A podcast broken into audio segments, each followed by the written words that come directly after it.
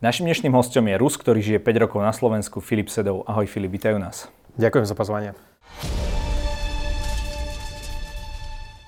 Filip, ty si sa stal takým známym eh, po tom, čo si nedávno na pochode za mier vystúpil, lebo zrejme tam dávali slovo teda verejnosti a povedal si, že ak, ak chceme skutočný mier, tak musíme podporovať Ukrajinu a nakoniec si zvolal sláva Ukrajine, hrdinom sláva. Ako ťa takéto niečo napadlo spraviť? Mi to napadlo asi týždeň predtým a kamoš z Dolného Kubina mi povedal, že v Bratislave bude prebiehať tzv. pochod za mier.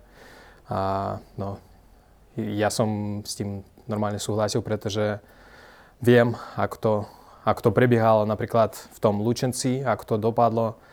A tá prvá myšlienka, ktorú som mal, že no, chcem povedať niečo verejne, aký mám názor na to. Uh-huh. Prečo si zvolil práve takúto formu? Lebo mň, aspoň na mňa to pôsobilo tak trošku provokatívne. Že keby si, ja neviem, povedal, že ako si žil v Rusku a kedy si si uvedomil, že ten režim je zlý a tak ďalej, ale e, pre týchto ľudí, keď použiješ ten pojem sláva Ukrajine, oni to berú ako fašistický pozdrav, tak okamžite je to pre nich nejaké červené sukno a potom už nepočúvajú a už ti aj začali nadávať. Čiže nebola to z tvojej strany aj tak trochu provokácia? Nemyslím si, pretože na začiatku som povedal, že som Rus a takmer celý život som žil v Rusku a my chceme skutočný mier. A jednoducho Ukrajina je obeťou v tejto vojne a preto ja si myslím, že musíme ju podporovať do konca. No a myslíš si, že e, takéto vystúpenie u ľudí, ktorí sú naozaj prorusky zameraní, vieme, že tam chodili s ruskými vlajkami, uh, vieš, ako dopadol ten iný, iný, iný chlapec, ktorý na takomto pochode išiel s ukrajinskou vlajkou, že môže to niečo zmeniť? Nebol to taký výkrik do tmy? Verím, že nie, pretože uh, to video stalo také virálne a veľa ľudí, ktorí nemajú tvrdý názor na to, čo sa deje, tak aspoň, aspoň oni o tom počuli. Ja takým spôsobom im pomáham vytvoriť názor. Uh-huh. Nebal si sa, že ťa nejako fyzicky napadnú potom? Lebo hneď aj usporiadateľka hovorila, že kľud, kľud. Asi aj oni chceli tomuto predísť, lebo asi by nebolo úplne ideálne, keby na pochode za mier niekoho zbili. Nesmiem sa báť, pretože no, to, to je skutočná vojna a ja by som mal vyčistky svedomie, keby som bol ticho. Uh-huh. Ale ne, neboli tam potom nejaké šarvátky? Nesnažil sa ťa niekto atakovať alebo po ceste, lebo medzi tým tam stretneš kopec ľudí, ktorí ťa počuli, videli ťa tam rozprávať, takže nestalo sa potom ešte niečo ďalej? Ani nie. Tam bol taký e, menší priestor medzi bránou prezidentského palácu a tým dávom, tak ja som tam hneď utekol, ako som povedal to, čo som povedal e, v mikrofón a v pohode. Akže utiekol, že si bežal, alebo normálne, že si išiel? Akože normálne som išiel. Ja, lebo utekať znamená, že akože bežal som uh, v Slovenčine. Čo teba vlastne privedlo na Slovensko? Si tu už 5. rok? Hej, no ja som tu prišiel ako dobrovoľník cez program Erasmus. Dobrovoľník, čo sa týka čoho? Uh, ako dobrovoľník som učil jazyky, budoval som garáže, varil som guľáš. Tak ma, veľa spomienok z toho mám, veľa zažitkov pôsobil normálne e, v takej e, meskej komunite v Dolnom Kubine. Prečo si vlastne z Ruska odišiel? Chcel si vidieť nejako život v Európe, alebo ťa ten, nejako ten režim vyhnal, ako to bolo? Aj to, aj to. Chcel som vidieť, ako vyzerá život v Európe, čiže ísť nielen na dovolenku, dovolenku, ale zostať na dlhšie. Aj ten režim, teda politický, ekonomický, Rusko, Rusko bolo na tom zlé, to išlo už dole kopcom dlhé roky, preto som sa rozhodol ísť niekde inde. Uh-huh. Ty si žil v Rusku dosť takých, teraz máš okolo 30 rokov. Presne, mám 30. 30. A odišiel si, keď si mal čo, 25-26? 26. Uh-huh. A kedy si začal tak možno vnímať nejakým spôsobom tú ruskú politiku, lebo mladý človek je väčšinou taký, že väčšinou to nevníma, začne to vnímať možno po 30 ja neviem, po 40 keď sa ho nejaké tie zákony a tak začnú, začnú viac týkať. Takže kedy to bolo v tvojom prípade?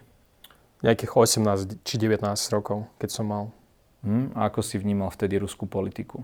Prezidentom bol uh, Vladimír Putin. No, akurát vtedy bol...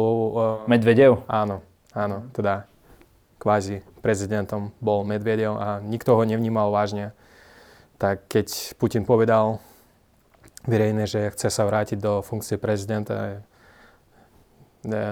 mi z toho nebolo dobre. Nebol som z, z toho nadšený vôbec. Ja som aj sledoval aj tie tvoje predošlé rozhovory a aj to teda, čo o Rusku viem, je, že naozaj väčšina tých ľudí je tam za Putina. Uh, to sa veľmi ťažko odhaľuje, pretože teraz počas vojny my nemáme uh, taký uh, úprimný prieskumy, ktorí povedia úprimne, a, akú podporu má Putin. Sú ľudia, ktorí áno, súhlasia s tým, ako on vládne, že on začal vojnu, ale ľudia, ktorí nesúhlasia, nesúhlasia s tým, ako vládne Putin, tak oni musia byť ticho. Ale súhlasíš s tým, že asi majorita je za Putina, alebo ja by som povedal, že nejakých 30 či 40% je za Putina. Podľa mňa. A zvyšní sú čo, takí tí pasívni, ktorým nie sú nejaký spôsobom extra vyhranení? A koľko percent je vyslovene, že proti nemu a bude tam proti nemu bojovať a Menšina, protest? menšina. Čo je to, 5% ani no, nie? nejakých 5%. Teda tých ľudí, ktorí nesúhlasia je viac, ale tým, že a od začiatku vojny zaviedli obrovské tresty pre tých, ktorí nesúhlasia, tak väčšina z nich sú ticho, pretože sa boja. Ty si hovoril v predošlom rozhovore pre aktuality uh, o, o, o, takom, o takom zážitku, že si vlastne išiel voliť a napísal si na volebný hárok, že Rusko bez Putina a hneď odfotil si sa, dal si to možno na nejakú sociálnu sieť alebo tak a prišiel k tebe hneď policajt a chcel ťa obviniť z terorizmu. Tak ako toto dopadlo? No, on ma nechal tak, pretože podmienkou bolo to, aby som vymazal všetky tie fotky. No, ja som vtedy už mal iPhone a on asi nevedel, že keď vymežeš nejakú fotku, tak ona pôjde do tej schránky. Uh, Vymazaných? Áno. Tak ja som to keby vymazal a stále som to mal, tú fotku. Uh-huh. Takže ty si v Rusku dnes stále vedený ako úplne bezúhonný občan? Neviem, to neviem tak eh, mohol by, som by, mohol by som to zistiť, keby som tam išiel. Ale kvôli tomu všetkomu, čo som povedal, všetkomu, čo som urobil, asi nie, nepôjdem tam. Mhm. Ty si v Rusku študoval politické vedy ano. v Jaroslavli, odkiaľ, odkiaľ pochádzaš. Uh, aký, aký bol možno tam názor? Lebo tam už predpokladám, že vysokoškolskí študenti sú inteligentní ľudia, nie sú odkázaní len na nejakú štátnu televíziu, ako možno mm, ľudia na vidieku. E, takže bol tam taký ten názor, aký máme možno my na Rusko, že naozaj tí ľudia do veľkej miery s Putinom nesúhlasili? Alebo, alebo naopak? Čo si pamätám, väčšina žiakov, mojich spolužiakov to nechcela nejak riešiť. Akorát vtedy sa stal ten Krím, potom Donbass. Tak e, ja by som povedal, že väčšina z nich to neriešila. A taktiež niektorí z nich boli z toho nadšení, že Putin anektoval Krím. Čiže buď to neriešili, alebo boli z toho nadšení. Áno. A čom si ako keby ty taký po špeciálny, alebo ako to nazvať, že ty to vnímaš inak. Vplýval na teba možno, ja neviem, doma prostredie rodinné, že tvoji rodičia nie sú, ja neviem, takí naklonení tomu režimu, alebo si mal nejakých kamarátov, alebo si mal prístup k nejakým zdrojom. Prečo ty si to vnímal inak? Lebo keď študuješ politické vedy, tak a nezaujmeš nejaký postoj k okupácii Krymu, to je trošku zvláštne. To oni mali postoj, oni to podporovali. Alebo, alebo, alebo teda bolo im to lahostajné, ako si hovoril. Alebo sa um, im nevyjadrovali. No, to neviem, neviem. Každý sa ma pýta, prečo som, bol, prečo som taký, že nepodporujem ruskú inváziu na Ukrajinu. Až ešte vtedy, v roku 2014, neviem, ja som mal kritické myšlienie a e, samozrejme to bolo porušovanie e, medzinárodných e, dohod, medzinárodného práva to, čo robila Rusko. Prečo väčšina Rusov to takto nevníma? Ako to, ako to vlastne funguje v Rusku, táto, táto propaganda? Ja si myslím, že väčšina Rusov sú veľmi chudobní, že štát, ruský štát ich uh, nejakým spôsobom utlačia, tak uh, aspoň táto vec, ako napríklad Krím, Donbass, tak tá je tá jediná vec, ktor- kedy môžu povedať, že no, ja som hrdý Rus, tak aspoň mám niečo, za čo môžem byť hrdý. A je veľa takých ľudí. Ten proste ruský šovinizmus, sa dá mhm. povedať. Je rovnaký názor na okupáciu Krímu a na okupáciu Luhacka a Donecka? Alebo predsa len ten Krím je tým Rusom nejakým spôsobom srdcu bližší, že by sa vedeli možno v úvodzovkách akože vzdať uh, týchto území uh, anektovaných, ale ten Krím uh, by si chceli nechať? Je, je, je, je tam nejaký rozdiel? Určite je tam rozdiel, pretože uh, Krym je celkom uh, populárna destinácia pre dovolen, dovolenkárov. Veľa Rusov tam išlo aj po roku, aj predtým, pred tým, ako bol anektovaný a po roku 2014. A čo sa týka Donbasu, ten dlhý roky proste to bola taká grey zone, že to ani nepatrilo uh, Ukrajine, teda Ukrajina nemala kontrolu nad tým Donbasom, Donetskom, Luhanskom a Rusko nechcelo to nejak priamo pripojiť do Ruska, tak tým, že dlhé roky to proste bolo také niečo medzi, väčšina Rusov to proste nejak neriešilo. Ja si myslím. V Rusku sa hovorí, alebo my sme mali človeka, ktorý precestoval celé Rusko, možno ešte aj viac ako, viac ako ty a on hovoril, že my máme možno takú ilúziu, že nejaká tá opozícia voči Putinovi, že by bola lepšia ako on. A napríklad vieme, že Navalny podporuje, podporuje anexiu Krymu. Takže aký je tam, ako keby, je tam vôbec možnosť v tom Rusku nejakým spôsobom presadzovať takýto iný názor? Alebo je to to, že Rus, e, Krym je ruský, je taký mainstream, že to musia ešte ľudia, ktorí sú proti Putinovi hovoriť? Ja si myslím, že Alexej Navalny nepodporuje anexiu Krymu. Proste on to povedal z politických dôvodov. Človek, ktorý vtedy ktorý by bol schopný povedať, že Krím nepatrí Rusku, proste nemal, nemal by žiadny šanci, nemal by žiadnu popularitu medzi Rusmi, tak to je proste kvôli tej uh, verejnej mienke. My v Rusku vidíme také tie protesty, častokrát tam sú, ale ako, ako ty si povedal, je to len nejaká menšina tej populácie? Má to šancu vôbec, keby Navalny bol pripustený k voľbám, koľko by tak mohol dostať percent? Možno mal by vôbec 10 percent? A určite 10% by išlo ho voliť, to som si istý, že áno, ale tie výsledky celkom sú, sú zmanipulované. Takže ľudia nemá, bežní ľudia nemajú prístup ku tomu, ako prebieha ten uh, proces sčítania. Vnímame Rusko, možno veľa ľudí ide len do Moskvy a do Petrohradu, čo sú úplne bežné európske metropole Možno na rozdiel od nejakých iných západných krajín, tam nevidíš bezdomovcov na uliciach. Metro, keď si porovnáš v New Yorku a v Sankt Peterburgu, to je 101, akože pre Peterburg samozrejme, že naozaj tie stanice sú nádherné a tak ďalej, oproti tomu tam v Amerike je, je to dosť špinavé. Čiže človek by si mohol získať aj takýto iný obraz o tom, ak, aké je Rusko v skutočnosti mimo týchto hlavných metropolí. Dá sa povedať, že v premere je chudobné. A to sú Petrohrad a Moskva sú výnimky. Ako vyzerá to metro, povedzme, že väčšina ruských miest nemá žiadne metro. Takže, veľkých, hej? No, ani veľké mesta častokrát nemajú metro. Uh-huh. A ten zvyšok, eh, lebo ja som čítal rôzne štatistiky, bavíme sa o dĺžke dožitia, hej, ktorá je v Rusku oveľa nižšia. Ale aj také napríklad štatistiky, že koľko vlastne percent zdravotníckých zariadení nemá prístup k pitnej vode. No a to je možno, ja neviem, okolo tretiny, to si my absolútne tu nevieme predstaviť. Hej? A ľudia možno snívajú o nejakom, o, o tom, že čo všetko je v Rusku. No a, a ako to tam teda je na tom vidieku a tak? E, sú, sú to naozaj tie hlinené cesty, alebo ako si to máme predstaviť? Ja som tam nebol osobne, ale podľa toho, čo som počul, podľa toho, čo som videl, uh, celkom zle. Že tá životná úroveň je nízka. A v, to, v tej Jaroslavli? Oveľa nižšia ako v Moskve. Aj napriek tomu, že je to celkom blízko, blízko Moskve, nejakých 250 km, čo je za, za rohom na tie ruské pomiery. Tí ľudia si nejakým spôsobom to neuvedomujú, že keď si po, pozrú, ako možno žijú ľudia na západe, ako žijú oni, nevidia tam oni medzi tým nejakú, nejakú diskrepanciu? Možno aj áno, ale v Rusku sa hovorí, že vyzdia hrašo, kde nás nie, čo znamená, že všade je dobré, ale nie sme tam že proste to, to vníma ako dannosť.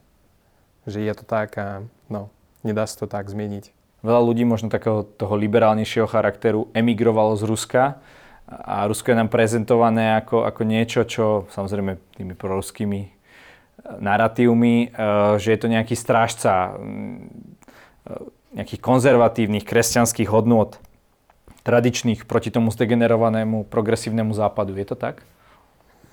Len sa tvári. Teda Putin sa tvári, že on je chraniteľom tých kresťanských hodnot, čo vôbec nie, pretože on nikdy neuznal verejne, že má deti, on sa rozvedol, dokonca a no, podľa, podľa všetkého, čo vieme, on má viac žien. Napríklad v porovňovaní so Slovenskom uh, ruskí ľudia nie sú veraci vôbec. Teda väčšina Rusov nechodí do kostolov, teda nie drží ten post. Aj celkovo pre Rusov to akože uh, nemá taký významný uh, zmysel. Ako, ako tam funguje nejaká taká láska k blížnemu, nejaká taká slovanská pohostinnosť? Toto tam funguje podľa teba?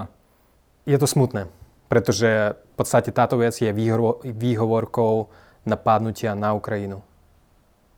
Že Ukrajinci sú Rusi, ktorí sú pomílení a my ideme ich chrániť. Čo je proste nezmysel to, ako tí mladí aj berú ten štát, už sme spomínali o, o tej emigrácii, veľmi veľa ľudí vypredali sa vlastne všetky letenky, keď sa ohlásila mobilizácia. No. Takže e, ako, je, ako je to s tou ochotou vlastne mladých Rusov bojovať za vlastný štát? Väčšina mladých ľudí to proste nerieši vôbec.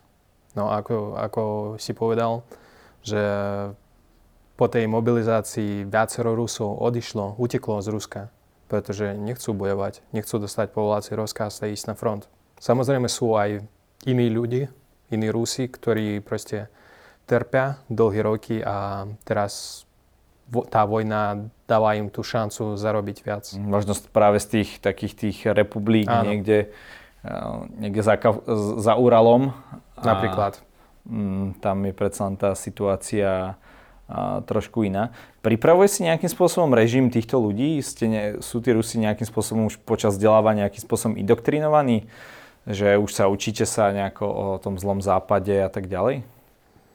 Áno, tá ruská propaganda dlhé roky rozpráva, že Rusko sa bráni, za všetko môže Amerika, na Ukrajine sú nacisti, takéto blúdy.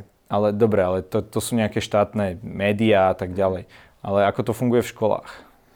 No napríklad uh, od začiatku prebiehajúceho školského roku zaviedli tzv. hodiny o podstatnom. Poča- o podstatnom? Áno, po rusky uroky o vážnom, počas ktorých uh, rozpráva o tom, že vojna nebola vyhnutná, Rusko sa bráni, že ideme chrániť Rusov, ktorí žijú na Dombase. A o tomto rozprávajú od prvej triedy, čiže aj na základných školách. Uh-huh. Ako, ako vlastne môžeš v Rusku momentálne rozprávať o vojne? Keď e, povieš, že je to vojna, tak ideš asi do basy. Až tuším na 10 alebo 15 rokov. No, podľa súčasného zákona áno. Ako ti to znie, keď te počuješ ľudí, ktorí sa oháňajú slobodou slova a sú ako keby prorusky, vieme, vieme, o tomu hovoríme, o proruských politikoch, oháňajú sa slobodou slova a e, napríklad v takej Amerike by toto hovoriť zrejme mohli a nikto by im ani vlások neskrivil a tam by ťa rovno brali policajti. Ako to vnímaš? Ja to, neviem, vnímam to tak, že nech tam idú do toho Ruska na, neviem, na týždeň a nech tam skúsia urobiť taký istý tzv. pochod za mier a uvidia, ako to dopadne tam, v tom Rusku. Kedy si myslíš, že by sa to Rusko mohlo z Ukrajiny stiahnuť? Keby čo, nastali nejaké ďalšie ako keby neúspechy na boisku, alebo proste ten Putin to už na tej Ukrajine musí nejakým spôsobom dobojovať? No, verím, že áno, ďalšie neúspechy, ak Ukrajinci pokračujú v tom, že budú vytlačať Rusov aj ďalej z ich územia a tým pádom Ukrajina zvítezí. A preto ja si myslím, že Západ musí podporovať Ukrajinu až do konca. Takže posielať zbranie. Áno. A čo hovoríš na ten názor, ktorý hovoria niektorí politici, že by sme mali dávať len humanitárnu pomoc. Ale nielen tu, napríklad aj v Maďarsku.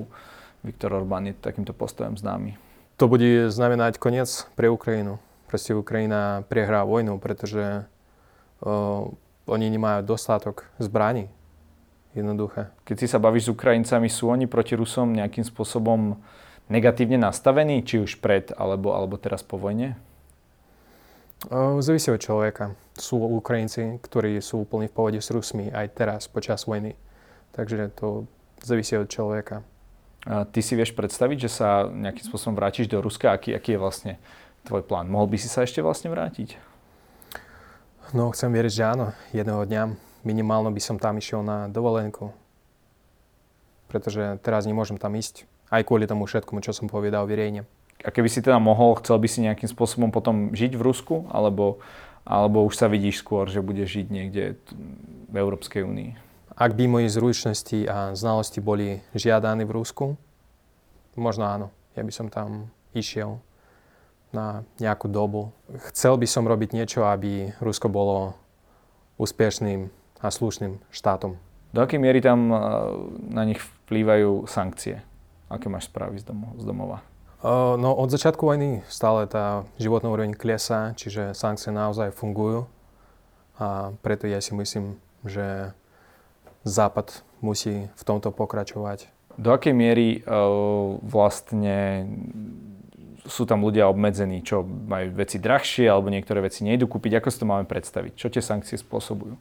Hej, zdražovania cien, chýba im tovary, uh, niektorí servisy sú nedostupní ako napríklad niektoré sociálne sieti, Facebook, Instagram sú zablokovaní.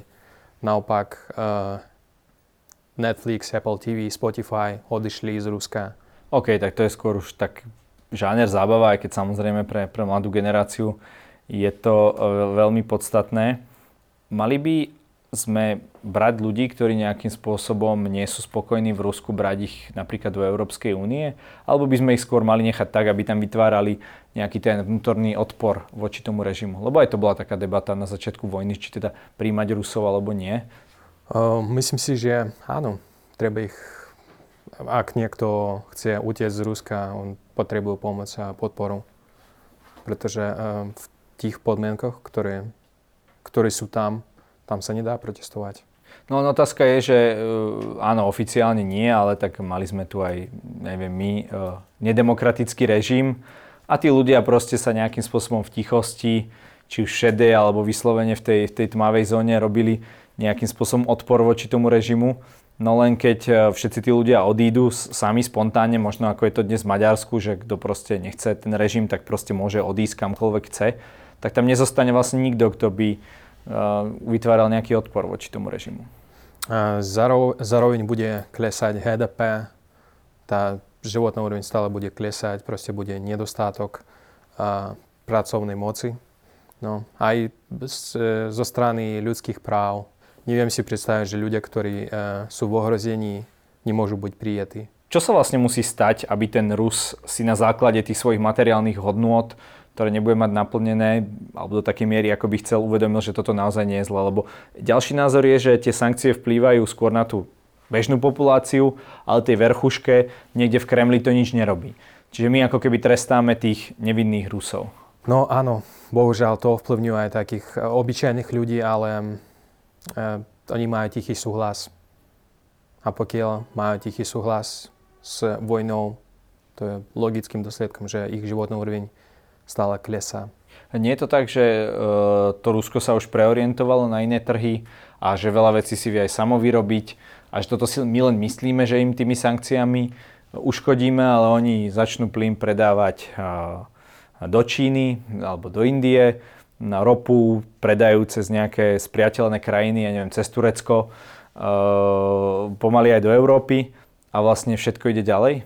No, podľa, všet, podľa všetkoho, čo viem ja, ja mám kamošov, ktorí pracujú v tom uh, sektore. Nie. To, tie, uh, tie sankcie naozaj fungujú. Že proste nedá sa takto jednoducho uh, zmeniť tie trhy. Mm-hmm. Prekvapilo ťa, do akej miery sú Slováci proruskí? Áno. Prečo je to podľa teba tak?